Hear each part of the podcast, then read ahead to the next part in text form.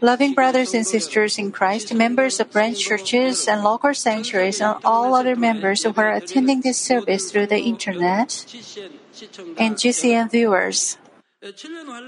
Once the seven year Great Tribulation begins, an endless cycle of plagues continues.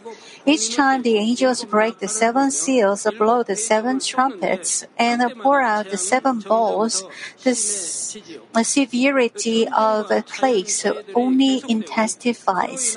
Ongoing wars and natural disasters result in pandemics of various diseases and widespread pollution. The plagues take uh, taking place around the world towards the end of the tribulation years grow increasingly and unbearably horrific. Yet, people living during the seven year Great Tribulation fail to realize that they are living in the final stage of the history of mankind. Yes, they are stunned by the extreme uh, plagues unfolding before their eyes, but nonetheless cling to a faint hope for a better future. Even today, as people watch or read news on current affairs, people harbor a hope for a better future. But whether in politics, economics, uh, society, or uh, the natural environment, things do not improve. Exacerbating conditions lead to the ushering in of the seven-year Great Tribulation. Can you imagine how worse everything will be towards the end of the seven-year Great Tribulation? Instead of improving, everything becomes ever more hopeless.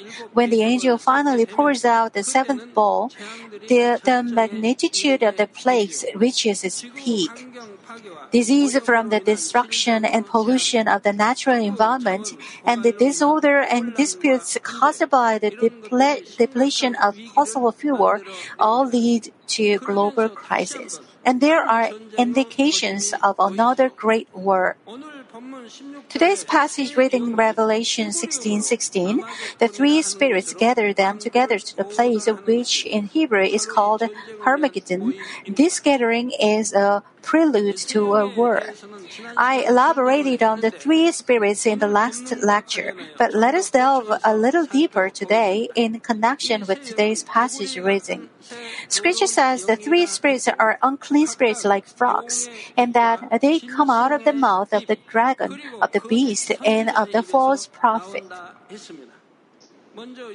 First, the unclean spirit coming out of the mouth of the dragon will work through the leader of Israel. The unclean spirit coming out of the mouth of the beast works through the leader of the unified government.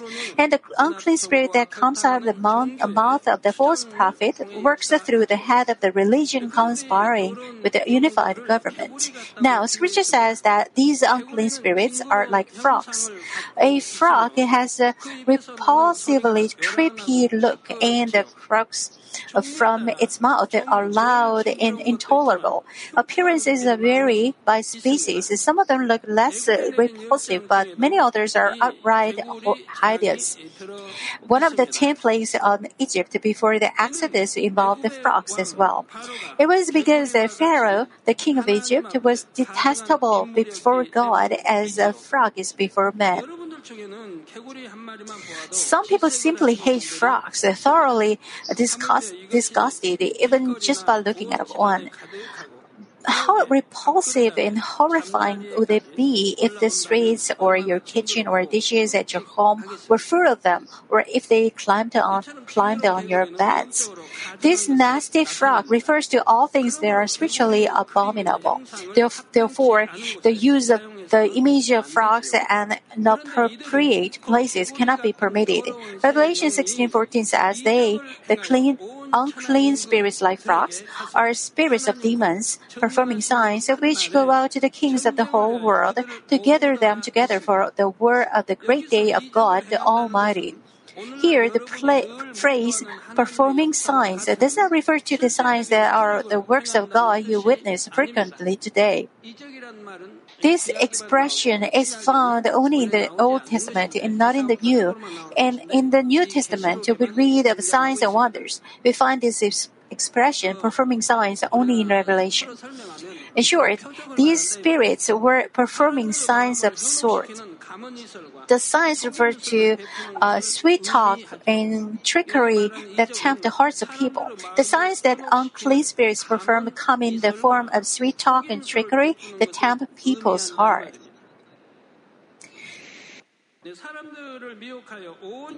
They tempt people to wage a great war into which the entire world will drown. It may appear on the outside that the war is being waged by men. It appears as though nations come together to wage war in order to seek their benefits with an evil intent. But in actuality, even this war is a part of God's providence being fulfilled. As the conditions will have been made for a war to break out at the time of God's choosing, each nation will make its move. The conditions, as explained in the last lecture, start with the depletion of fossil fuel. Until then, the unified government will have wielded absolute command all of the world under the pretext of maintaining order. It was also responsible for the supply of other resources. But news uh, uh, breaks out that the world is running low on fossil fuel. The world is thrown into chaos, and each nation looks for its own path to survival. World powers, which have been relatively quiet, are especially stirred by the news. They had always had strength, but each had chosen to seek its own interest by cooperating with the unified government. No longer trusting of the unified government, however, each power decides to make a move to take hold of the remaining supply of fossil fuel. Taking one step further, they desired to take back the leadership position over world affairs that had been handed over to the unified government. But such moves are detested by detected by the unified government.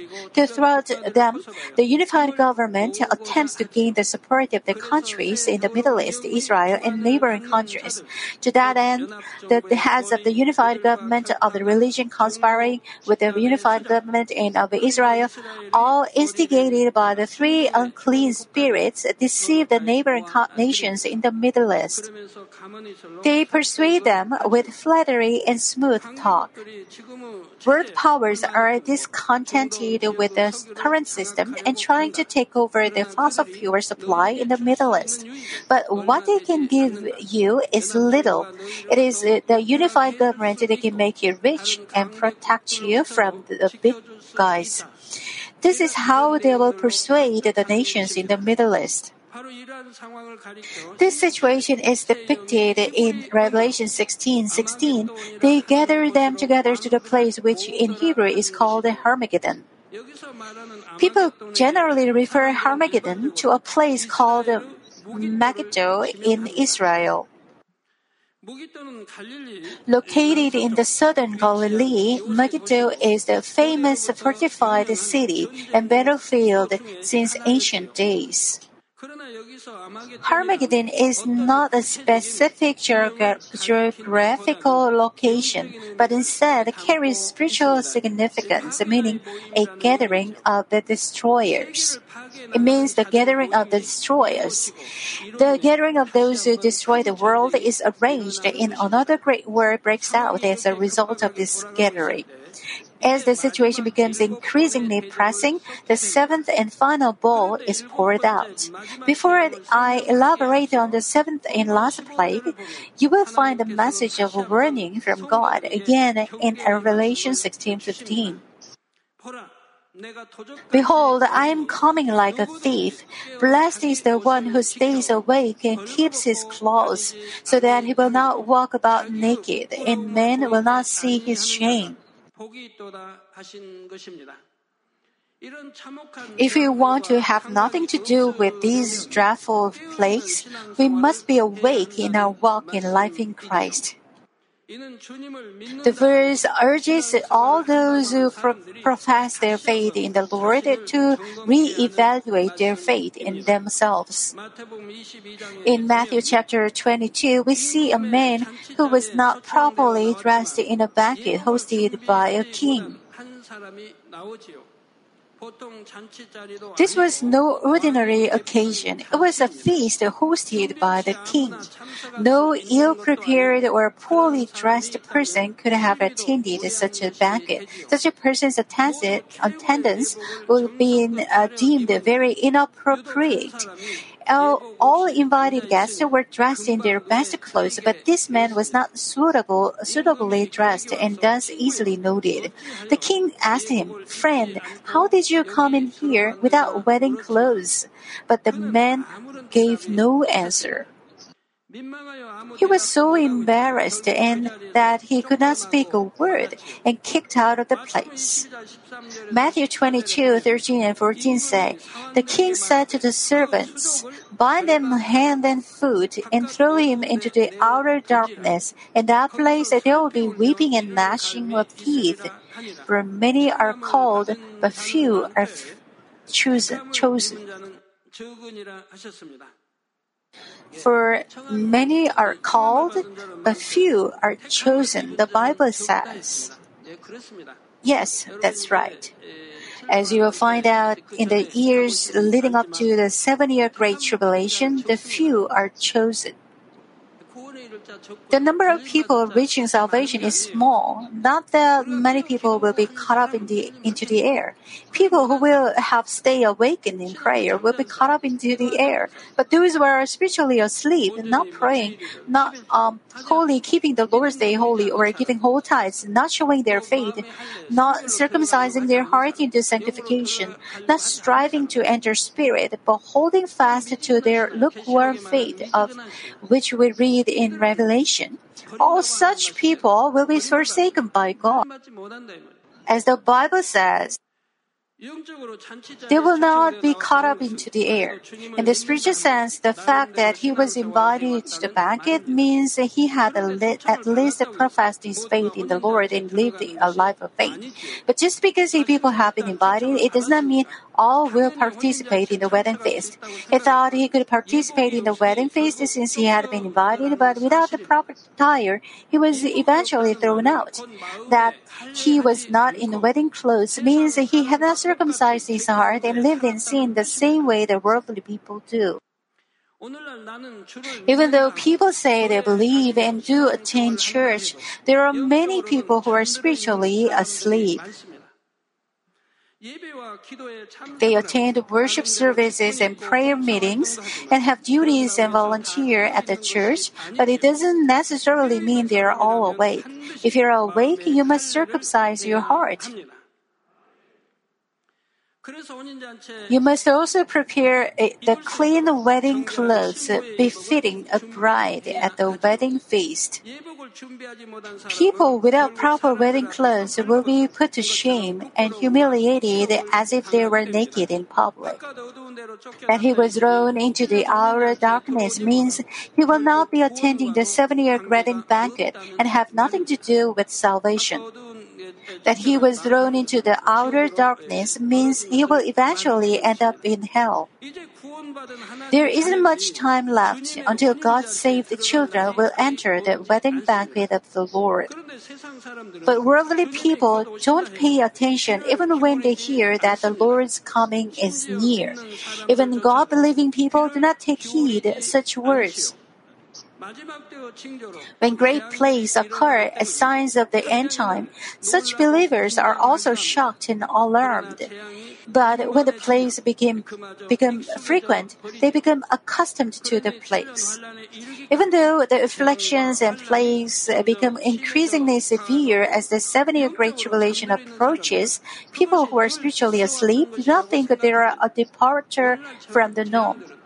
Disasters today are vastly different from disasters of 10 or uh, 20 years ago, not only in terms of scale or magnitude, but also in fre- frequency. They are more frequent today than ever. Let's look. Uh, let's uh, take an example of the price of oil. The price jumps up and goes down a little. When this cycle is repeated, people become dull towards the price of oil. They behave as though something irreparable has happened, but soon return to their everyday life. Likewise, even as many people die from their terrible plagues, when such plagues become commonplace, the people become accustomed to them. They do not realize that these plagues are the signs of the end time of the world. That's why the Lord says in Luke 17:27, they were eating, they were drinking, they were marrying, they were being given in marriage until the day that Noah entered the ark, and the flood came and destroyed them all. How diligently would Noah have proclaimed the last days and the imminent judgment of the flood? But yet, people didn't take heed and instead they were busy marrying, being given in marriage, eating, and drinking. As the Lord says, people focus on the perishable things of this world until the moment of the judgment and then face the last day. The same applies to people who say they believe but are not spiritually awake. Even when they are told the end time was drawn, they do not realize it. They even say, it may be the last days, but surely the Lord can't come this quickly. I'm sure there is still some time left. Even if there is some time left, could you circumcise your heart in one or two months? Without the circumcision of the heart, the length of years one has been a Christian is of no use. Without throwing away evil from your heart, no amount or degree of devotion and faithfulness is of use of use. You, we must obey God's word as is, throw away evil, circumcise our hearts, and prepare ourselves as the bride of the Lord. Otherwise, we don't know what will happen to us at any given moment. You can be stricken down by a disease, or if you are done a certain fleshly thing, God may turn his face away from you. Because God turns his face away from you, and you can be stricken by a disease in an instant. It's the same for all. Even if you are workers at the church without the circumcision of the heart, nothing you do will uh, be of no use. Unless you pursue peace with everyone and abstain from every form of evil, nothing you will do be of use. You can't be sure when you will be Satan's prey or be instigated by it. But when you circumcise your heart, throw away evil, and become sanctified, there's no reason for you to be instigated by Satan, since your heart will be have, have become good and gentle. Since you will have a full become full of spiritual love, generosity, gentleness, and goodness, you will not be instigated by Satan. Unless you circumcise your heart, you don't know how or when you'll be you will become its prey. For that reason, I always urge you to become sanctified, abstain from every form of evil, and circumcise your heart. You cannot be sanctified, uh, you cannot be satisfied merely with attending church and giving tithes and convince yourself that you are faithful. Nothing will be of use Unless you circumcise your heart, unless you throw away evil from your heart and become sanctified, then nothing will be of use. Our becoming sanctified defines our life of faith, and God cultivates mankind for that very reason. So they assure themselves that there is still some time left. To such people, the day of the Lord comes like a thief. Would you be able to circumcise your heart in a matter of a month or uh, two? Some believers, even though they strive to throw away hate, uh, are unable to throw it away after a year, two, or three, and yet keep attending church when the Lord's coming is near. How will you circumcise your heart? When there is still some time left, is the time when you must diligently circumcise your heart, abstain from every form of evil, and make every effort to become sanctified. And just as we read in the First Thessalonians, every one of us has to be has to have been cultivated in the whole spirit, so that we can eagerly long and wait for the coming of our Lord. Therefore, you must stay awake and be able to discern the flow of the times. You must never, so to speak, walk around naked. Clothes spiritually refer to one's heart. When we are commanded to keep the clothes, we must keep guard of our heart. As sin and evil abound in these uh, last days, you easily come across unclean things anywhere in the world. In order to live in a such uh, in such a world, God's children must stay alert and must never give their hearts over to perishable things. At all times, even when we have gathered to receive God's grace, we must keep guard of our heart so that we do not give into the world. We must always renew, keep guard, and protect our heart to overcome the world. I urge you so so earnestly because keeping guard of your heart and your mind against a world that is so drenched in sin and in which all sorts of pleasures and improper thing, improper things abound is no easy task. You must receive strength and God's grace from above and keep receiving grace so that the young and the students alike uh, can keep guard of their heart and their mind. You receive grace, but a while later you may be tempted again. So until you come, to, come into spirit, you should keep hearing about God's grace and works. Otherwise, at some moment you may give your heart to the world, and then it will become out, out of control, and you will pour out all the grace you received. You must long for the day. You must long for the day of the Lord and diligently work to become sanctified. Only then can they perceive, uh, preserve their whole spirit, soul, and body without spot or blame. Loving members, let's delve a little deeper into the clothes of the saints. In many parts of the Bible, we read of the, the kind of clothes God's children ought to put on. For example, Romans 13:14 says, "Put on the Lord Jesus Christ and make no provision for the flesh in regard to its lusts." Put on the Lord Jesus Christ. The Bible tells us, I am the way, the truth, and the life, our Lord says of Himself. He is the way to heaven and the truth itself. He's the life itself. Only by our Lord do we gain life and enter heaven. That's why we must put on the Lord Jesus Christ and make no provision for the flesh in regard to its lusts. Scripture warns us not against the works of the flesh, but anything of the flesh, period. Galatians 3:27 reads, "For all of you who were baptized into Christ have clothed yourselves with Christ." You have clothed yourselves with Christ. You have cultivated your heart in spirit with God's word that is the truth. To say that your heart's been changed by the truth and you have clothed yourself with Christ means you will have changed your heart by God's word, by abstaining from doing, throwing away, and keeping what the Bible tells you. You will have clothed yourself with Christ. For that reason, you must keep guard of your heart so that it does not give uh, into the world. And pastors, workers must teach others so. If you give in once, you will give in twice, and soon you'll give in three, four times. Even though you must throw away the lust of the eyes, you instead keep looking for it. Being baptized into Christ refers to once having accepted the Lord and being baptized, being baptized in the Holy Spirit. When you are baptized in the Holy Spirit, accomplished a heart resembling that of the Lord, you are said having clothed yourself with Christ. Colossians 3:12 says, "So, as those who have been chosen of God, holy and beloved, put on a heart of compassion, kindness, humility, gentleness, and patience." I repeat. Colossians 3:12 says, "So as those who have been chosen of God, holy and beloved, put on a heart, put on a heart of compassion, kindness, humility, gentleness, and patience." Did you put on such a heart? Elders, did you? Are you humble? Are you gentle?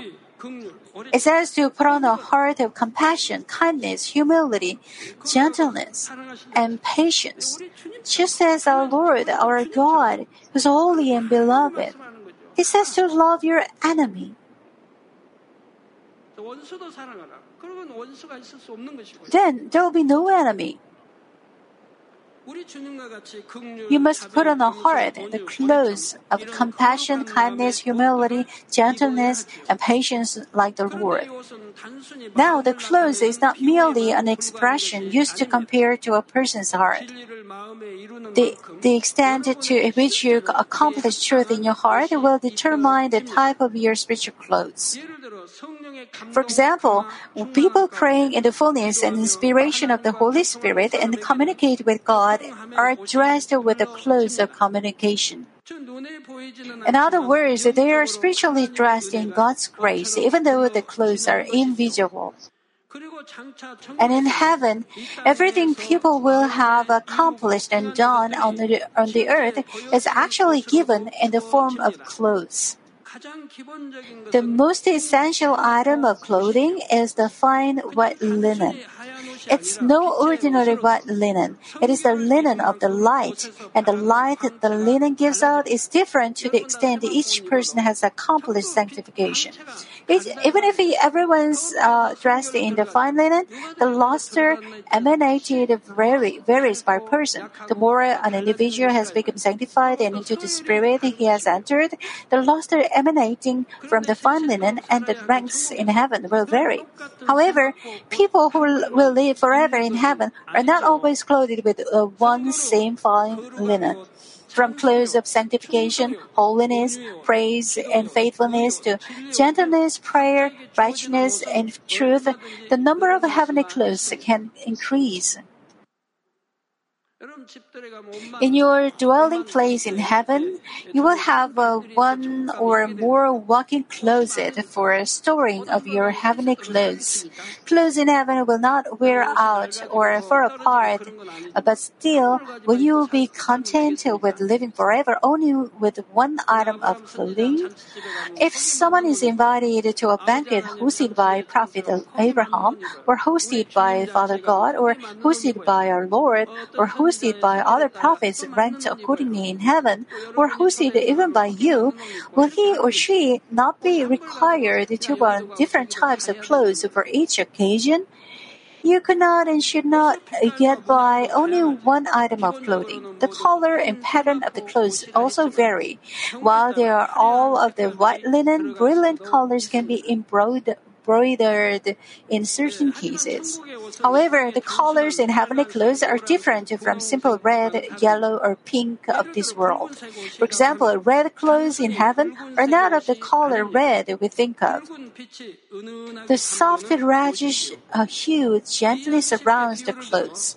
Imagine a bright light bulb wrapped in thin, soft red fabric, and the resulting glow is one of soft reddish hue.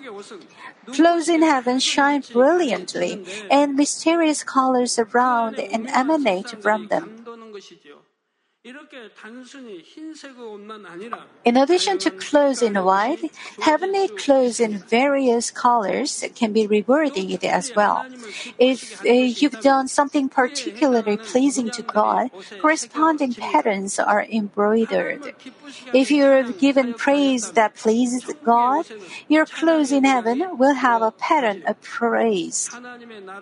If you've accumulated countless hours of prayer for God's kingdom, your clothes will have a beautiful pattern of prayer. These parents also touch the hearts of and delight all those who behold them. A wide range of adornment is also found on heavenly clothes. For example, a pin is given as a reward for evangelization. God Himself will put, a, put the pin on, and just by looking at it, people will know uh, to how many individuals that person had preached the gospel. And people in heaven will worship that person who has brought many souls back to God. He will be worshipped. People who lead many people to God will be recognized and honored for their effort. A pin is given as a reward for evangelization. In addition to the fine white linen, there is a great variety in colors, patterns, and or- ornamentation of heavenly clothes. Even in this world, there are so many beautifully decorated and ta- tailored clothes, but no clothing from any point in history and worn by the richest of kings could be compared to the clothes in heaven. Be sure to be, believe that to the extent to which you will have accomplished sanctification, worked hard for kingdom, God's kingdom, and stored up heavenly rewards will result in inexplicably beautiful heavenly clothes. Now, Revelation 16, uh, 17, 18 says, Then the seventh angel pulled out his bowl upon the air, and a loud voice came out of the temple from the throne saying, It's done. And there were flashes of lightning and sounds and peals of thunder, and there was a great earthquake, such as there had been not been since man came to uh, be upon the earth. So great an earthquake was it, and so mighty. The seventh angel poured out his bowl upon the air. So far, six angels have poured out their bowls. The first angel poured the bowls on the earth, the second into the sea, the third into the rivers and the springs of the waters. And the fourth angel poured the bowl upon the sun, the fifth on the throne of the beast, and the sixth on the great river, the Euphrates. Now, the, at, now at last, the seventh angel poured his bowl upon the air. This indicates uh, indicates the coming of a plague much bigger and far more horrific than any other. The air we breathe is not found only in certain areas. It is in the first heaven over all places where people live. That the seventh angel pours his ball upon the air signifies that God's judgment of wrath is now upon the whole world. Scripture says a loud voice came out of the temple from the throne saying, It is done. This voice is, vo- is the voice from God. It is done is the proclamation that everything has been completed as the seventh bowl is poured. These words are spoken to declare once more that the history of mankind is ultimately under God's control. People may think uh, they live their lives as they see fit, but the entire process will see the result as dictated according to God's providence. Scripture continues, there were flashes of lightning and sounds and peals of thunder, and there was a great earthquake, such as there had not been since man came to be upon the earth. So great an earthquake was it, and so mighty. When God says it is done, there are flashes of lightning, peals of thunder, and a great earthquake. Lightning symbolizes God's authority. It is God's authority that accomplishes all predestined and promised things according to His will without any error. All of you have seen lightning. When it rains, you hear rolls of thunder and see lightning in the sky, and the lightning symbolizes God's authority. Next, the sounds signify God's power. This strong, rich, and full sound indicates the infinite power of God the Almighty, for whom nothing is impossible. The fact that there are flashes of lightning and sounds means that what God says in His authority and power, that it is accomplished as a, as proclaimed. In other words, just as God says it is done, all things are bound to come to an end. Now, peals of thunder refer to the wrath of God lightning, sound, and peals of thunder. Peals of thunder signify the wrath of God. It signifies all the wrath that God has endured while cultivating human beings in this world. In order to gain true children, God has endured thousands of years of human cultivation as if they were a day. Still, this world has become increasingly drenched in sin and evil. At the moment the cultivation is complete, the wrath of God comes upon all things according to the justice. And it is revealed in the form of flashes of lightning, peals of thunder, and a great earthquake of an unprecedented uh, magnitude. There have been great earthquakes throughout history, and there, they continue to this day in many parts of the world. Even during the seven year Great Tribulation, such huge earthquakes occur around the globe.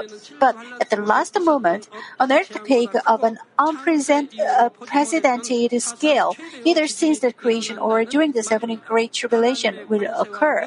The heavens and the earth are shook when the authority, power, and wrath of God erupt.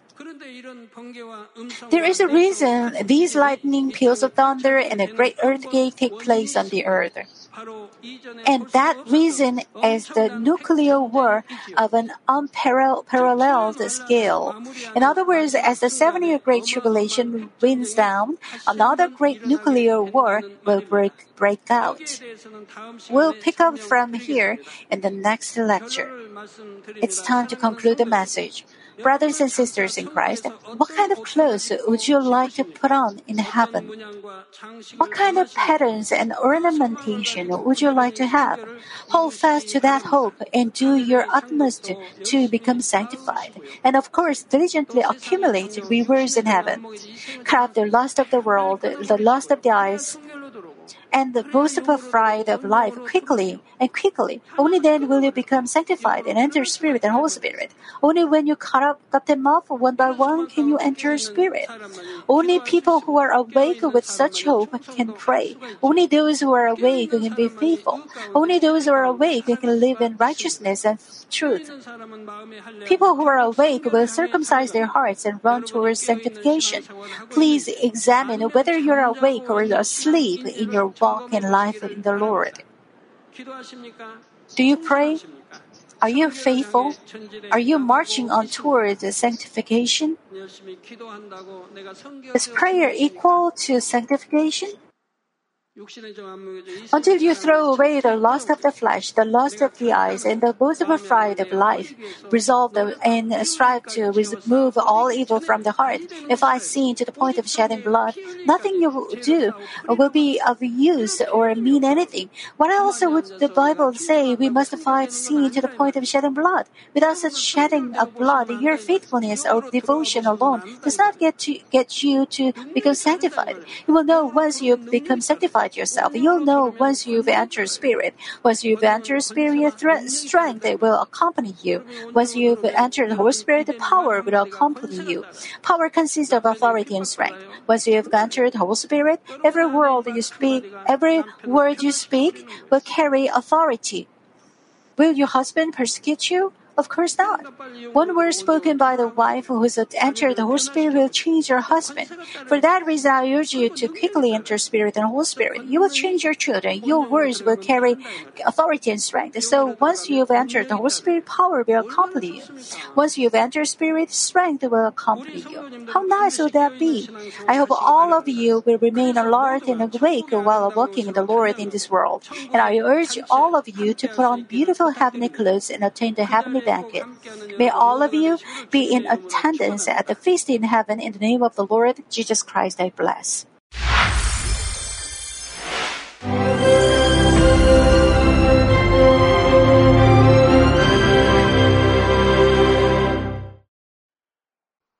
Hallelujah. Almighty Father God of love, please lay your hands on all brothers and sisters receiving this prayer here in attendance. Lay your hands on all the members of the branch churches and local sanctuaries, and all the GCN TV viewers, and those who are watching via satellites, cables, and internet all over the world, transcending space and time. Plant faith in their hearts and drive out their negative thoughts and doubts. Let all the trials and afflictions leave them. By the fire of the Holy Spirit, from head to toe, scorch their sick and affected parts, including all cells, tissues, and nerves, all internal organs and intestines. Let the light of creation come upon them. In the name of the Lord Jesus Christ, I command the enemy devil and Satan, all diseases, germs and viruses, and infirmities go away. Let the light shine on them. Scorch their incurable and long-term diseases by the fire of the Holy Spirit. Burn all kinds of endemic and contagious diseases like malaria. Be cleansed and made well.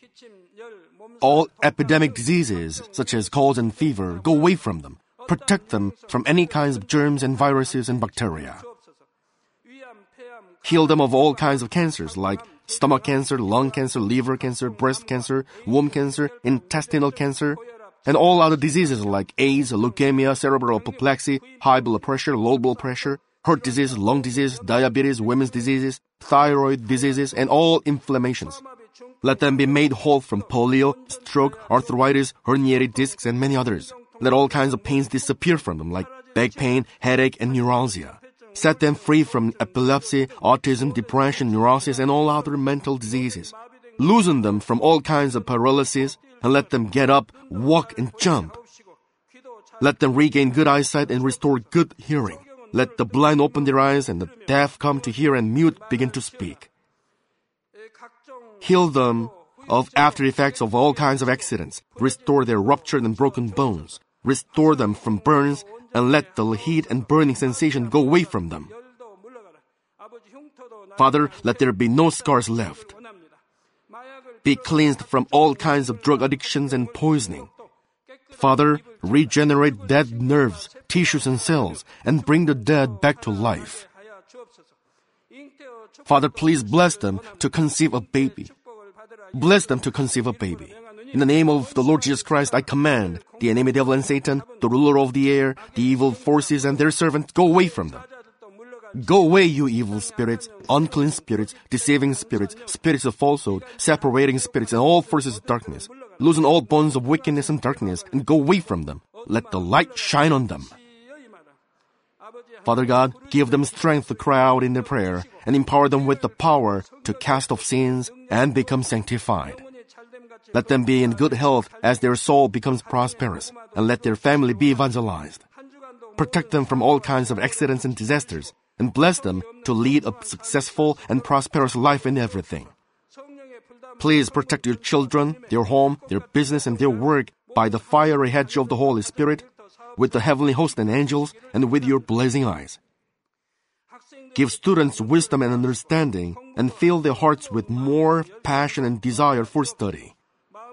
Keep their hearts and minds from worldly things, and plant into their hearts more fervent love for God. Bless your children and let them give glory to you in everything they do, whether they eat or drink or whatever they do. Let them confess and testify to the living God. I've met God, I've experienced God, and received His answers and blessings. Father God, thank you. Let all glory be to you alone. In the name of our Lord Jesus Christ, I pray. Amen.